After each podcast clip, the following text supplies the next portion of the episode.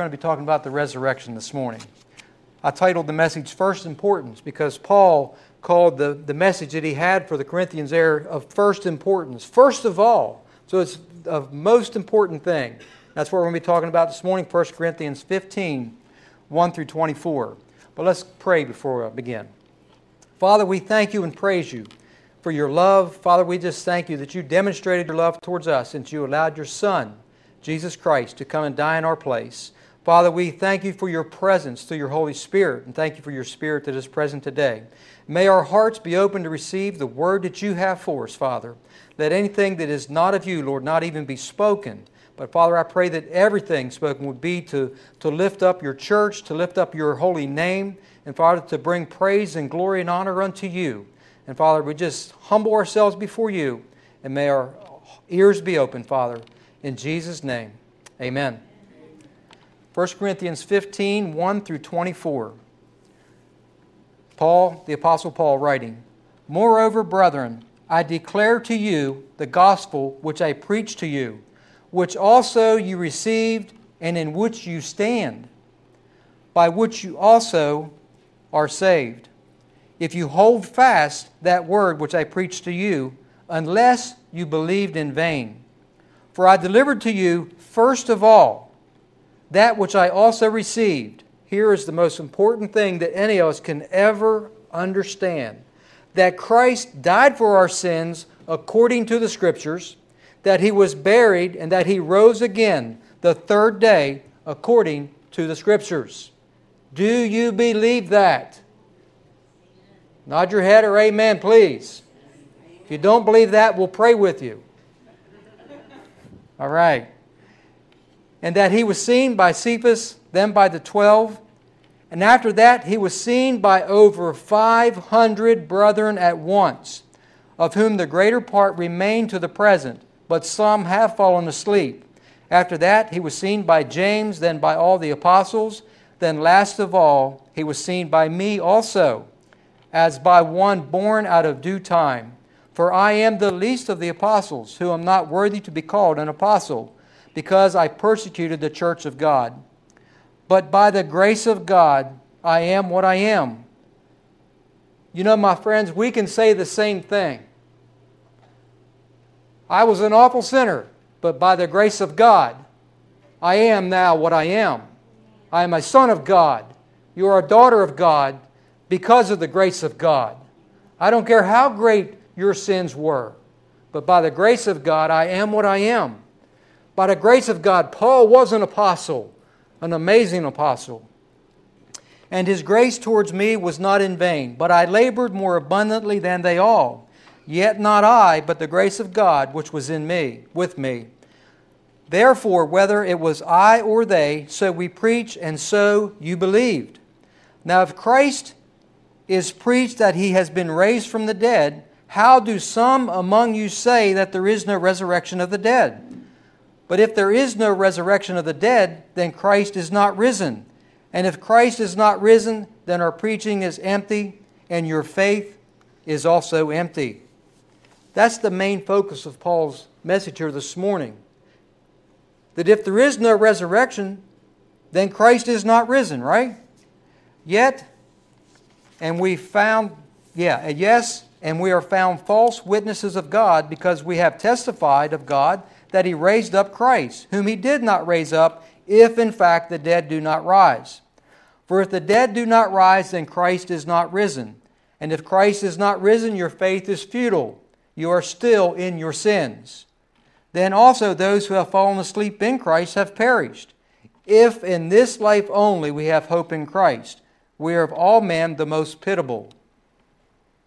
But now Christ is risen from the dead, and has become the firstfruits of those who have fallen asleep. For since by man came death, by man also came the resurrection of the dead. For as in Adam all die, even so in Christ all shall be made alive, but each one in his own order: Christ the firstfruits, afterwards those who are Christ at His coming. Hallelujah.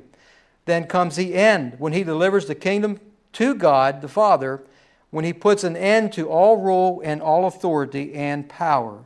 May God add His blessings to the hearing and the reading of His holy word. But we can all rejoice when he says, but now, but now Christ is risen from the dead. Friends, this is our hope. This is our hope. Imagine living a life with no hope. As he said, you know, if there was that, not that hope of the resurrection, why bother? Why bother coming to church?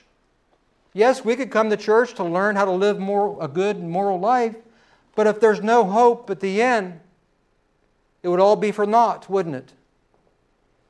Yes, we could still, yes, we could know Him, but if there was no resurrection, it would be sad. It would, it would it'd be a sad thing. But we have the hope of the resurrection to live for eternity with Him.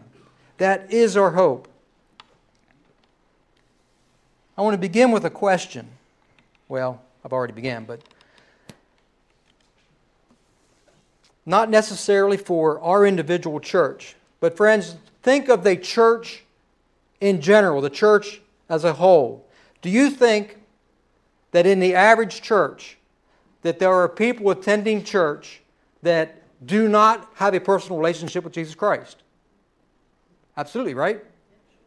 So, yes, there are people in church that are there maybe every week or maybe once in a while that have not repented of their sins, do not actually have a relationship, let's say, with Jesus Christ. They might know of Him, but they're there for various reasons. You know, they might be there because they want to make that business connection. Uh, there's some influ- influential people there that I, I might get the chance to talk to. They might be there because it's just tradition. Mom and Dad always went. Grandma and Grandpap went. It's just a thing to do. They might be there because their spouse dragged them there. I mean, that's why I'm here this morning. My wife dragged me. She says, you got to go. You're going to church. I was like, I don't want to go today. She says, you got to go. You're the pastor. No. Just kidding. I'm here because I want to be here. But get, people go for various reasons. But with that said, it would only stand the reason that there would also be some within the church that don't believe in the resurrection. Correct? Yes. You'll find some that do not believe in the Trinity. You'll find some that do not believe in baptism. You'll find some that don't believe that Christ was born of the Virgin.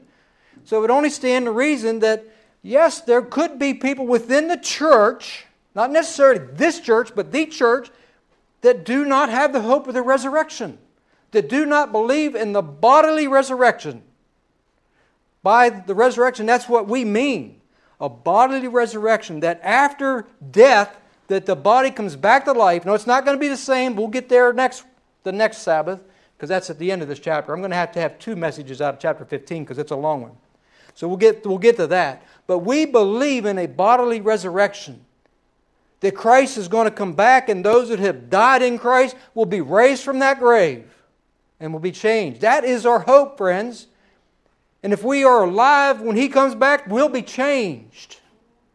So we believe that. That's with all of our heart. That is our hope. It's the most important thing. You know, in previous chapters, as we've worked through uh, First Corinthians here, you know, Paul addresses a lot of faults, a lot of divisions within the church in Corinth. As we said, they had a lot of issues. Friends, the church has always had a lot of issues.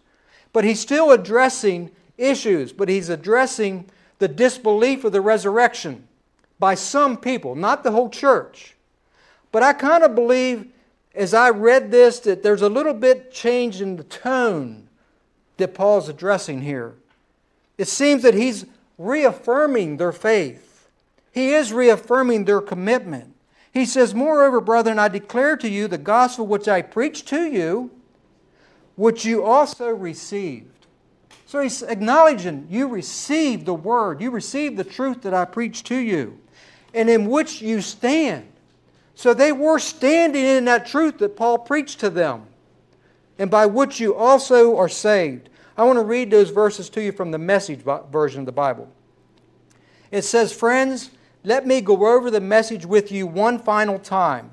This message which I proclaimed, and that you made your own.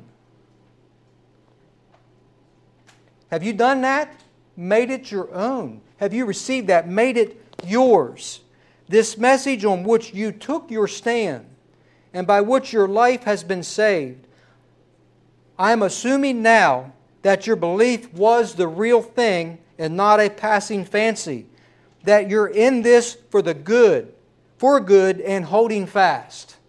Are you? We, we kind of had that discussion with the kids this morning in the membership class about what a commitment is. It's for a lifetime, a commitment to Christ.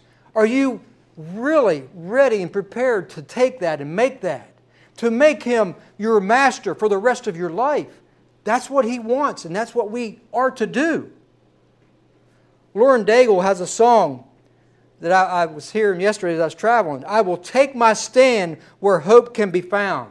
It's a beautiful song. Friends, will we take our stand where hope can be found? And hope is in Jesus Christ. And our hope is in the resurrection. We'll take that stand on our belief. You know, Jesus' parable of the four soils, soils describes the one whose faith is not solid, who is maybe, whose faith is like a passing fancy. In Matthew ten, thirteen, twenty through twenty-four, it says, "But he who received the seed on stony places, this is he who hears the word and immediately receives it with joy. Yet he has no root in himself, but endures only for a while. For when tribulation or persecution arises because of the word, immediately he stumbles." So he, it's a passing fancy for him. "Now when he who receives seed among the thorns is he who hears the word, and the cares of this world and the deceitfulness of riches choke the word, and he becomes unfruitful. But he who receives seed on the good ground is he who hears the word, understands it, who indeed bears fruit and produces, some a hundredfold, some sixty, and some thirty. It's not a passing fancy for those who receive that word, make it their own, and stand on that truth. When he said in the message that you made it your own, means that they received it wholeheartedly. Good ground, good soil. Paul is affirming, he's commending their faith. What does it mean, friends, to take a stand? Do we take a stand? Taking a stand means to take or make a firm decision for or against something that you are passionate about, that you believe in. Martin Luther King took a stand against racial discrimination. Winston Churchill took a stand against Nazi Germany when many in Britain wanted to seek a deal with Hitler. But he took a stand. In the book of Daniel, we have examples where Daniel took a stand and went ahead and prayed, even though it meant being thrown in the lion's den. His friends, Shadrach, Meshach, and Abednego, they took a stand instead of bowing down to the gold image that King Nebuchadnezzar had put up. Shadrach, Meshach, and Abednego said to the king, "O king, our God whom we serve is able to deliver us from the fiery furnace, and He will deliver us from your hand. But if not, we will not serve nor bow down to the image." They made a stand that day. We will not bow down. Do we make a stand for what we believe in? For the belief that Christ died, was buried, rose again. Do we make that stand? Many people today make a stand for things they are passionate about. There are many that take a stand against abortion. Praise the Lord. To stand up for those who can't stand up for themselves. To try to show young women a better way, the way of adoption or some other means. They attend rallies. They raise funds to help women. Praise the Lord, they do that. Do we take a stand for that which we are passionate about? Paul knows that the enemy works to deceive and destroy. He was well aware that the enemy will try to get people to doubt their faith. And he is still doing that today, trying to get people to doubt their faith, to question whether there is a resurrection, to try to take people's hope away. The devil will attempt to cause division and bring in doubt. He'll try to get people to doubt the fundamental principle the fundamentals that Christianity is founded upon. In Corinth in that day, it was a Greek city, and Greeks in general did not believe in the resurrection of the dead. Now, many did become believers and believed that as Paul preached and ministered there. But Paul, knowing that being in that city, that there were many that didn't, and they would come into the church and bring in doubt. Just plant that seed of doubt that there's no resurrection. When Paul preached in Athens and declared the fact of the resurrection in Acts seventeen thirty-two, it says, and when they had heard of the resurrection of the dead, some mocked, while others said, we will hear you again on this matter. Nothing's changed, people. Some believe and some don't. Some laugh and think we're fools. But I'm going to stand on the Word, whether they think I'm a fool or not, because that's where my hope is found. Some laughed. Paul's wise enough to know that the unbelievers would try to sway the believers, try to plant that doubt. Paul said in verses three through five, for I delivered to you first of all that which you also received, meaning of first importance, that Christ died for our sins, according to the Scriptures, that He was buried, that He rose again the third day, according to the Scriptures, and that He was seen by Cephas, then by the twelve, and after that was seen by over five hundred brethren. You know, we've heard many times what faith is, right? Faith is the substance of things hoped for, the evidence of things not seen. Was any of you there? Was any of you there? Did you see the risen Christ? No, we weren't there. By faith we understand that the worlds were framed by the Word of God, so that the things which are seen were not made of things which are visible. That's a common understanding of what faith is. Believing in something or some event that we ourselves have not actually seen. Believing and trusting God's Word to be true, right? Is that not what faith is?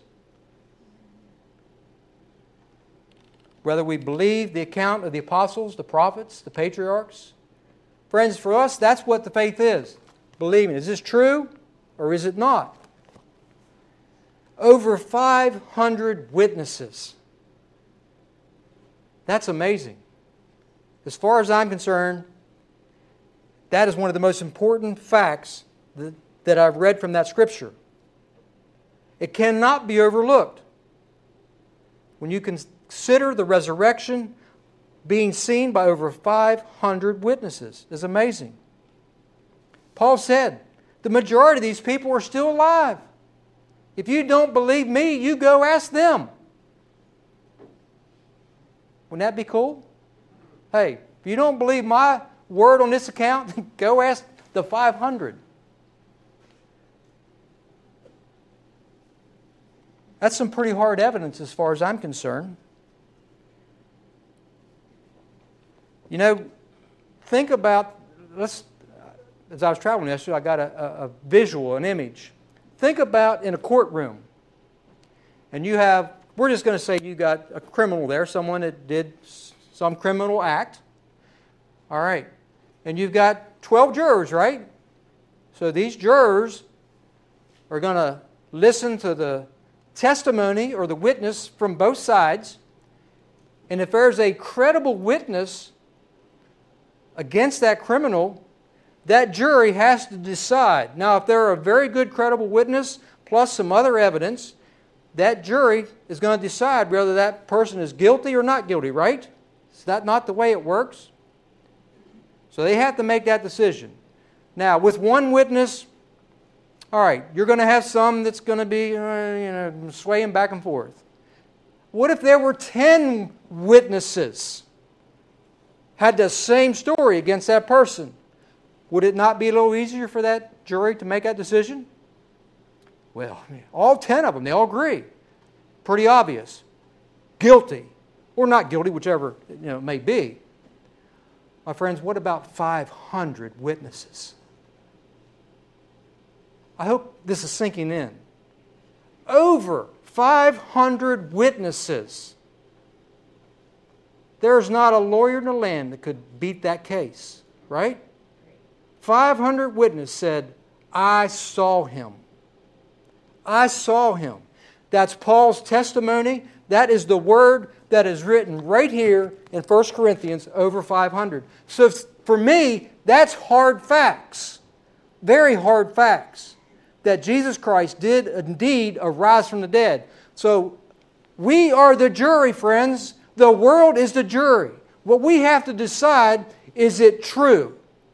This word, that's it.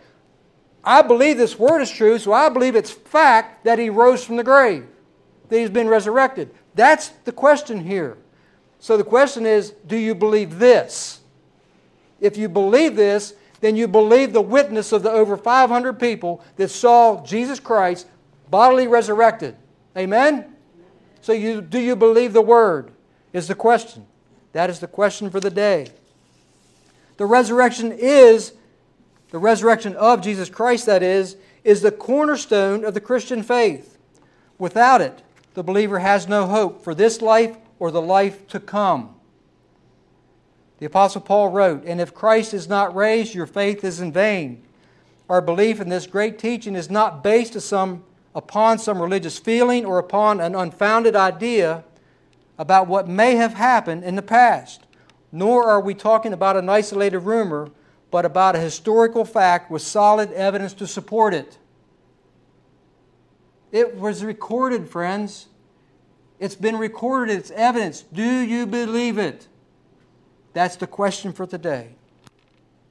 In his little book, Countdown, G B Hardy was given up, has given us some thought-provoking questions about the resurrection. There are but two essential questions. Has anyone cheated death and proven it? Yes. Who? Jesus. Has anyone cheated death and proven it? Jesus. Is it available to me? Is it available to me? Yes. Yes. Confucius' tomb, friends, is occupied. Buddha's tomb is also occupied. Muhammad's tomb is occupied.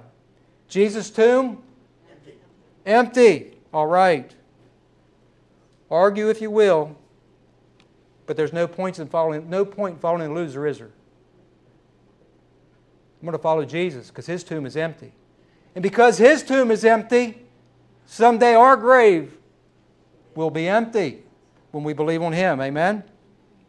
Paul declares the hopeless, hopelessness of man if there is no resurrection. If Jesus Christ is not risen, your faith is futile. You are still in your sins. And if then this life only we have hope, we are of men most pitiable, which means we would be wretched. We're in great need of mercy. You know, even the Old Testament patriarchs look forward to the hope of life beyond this life.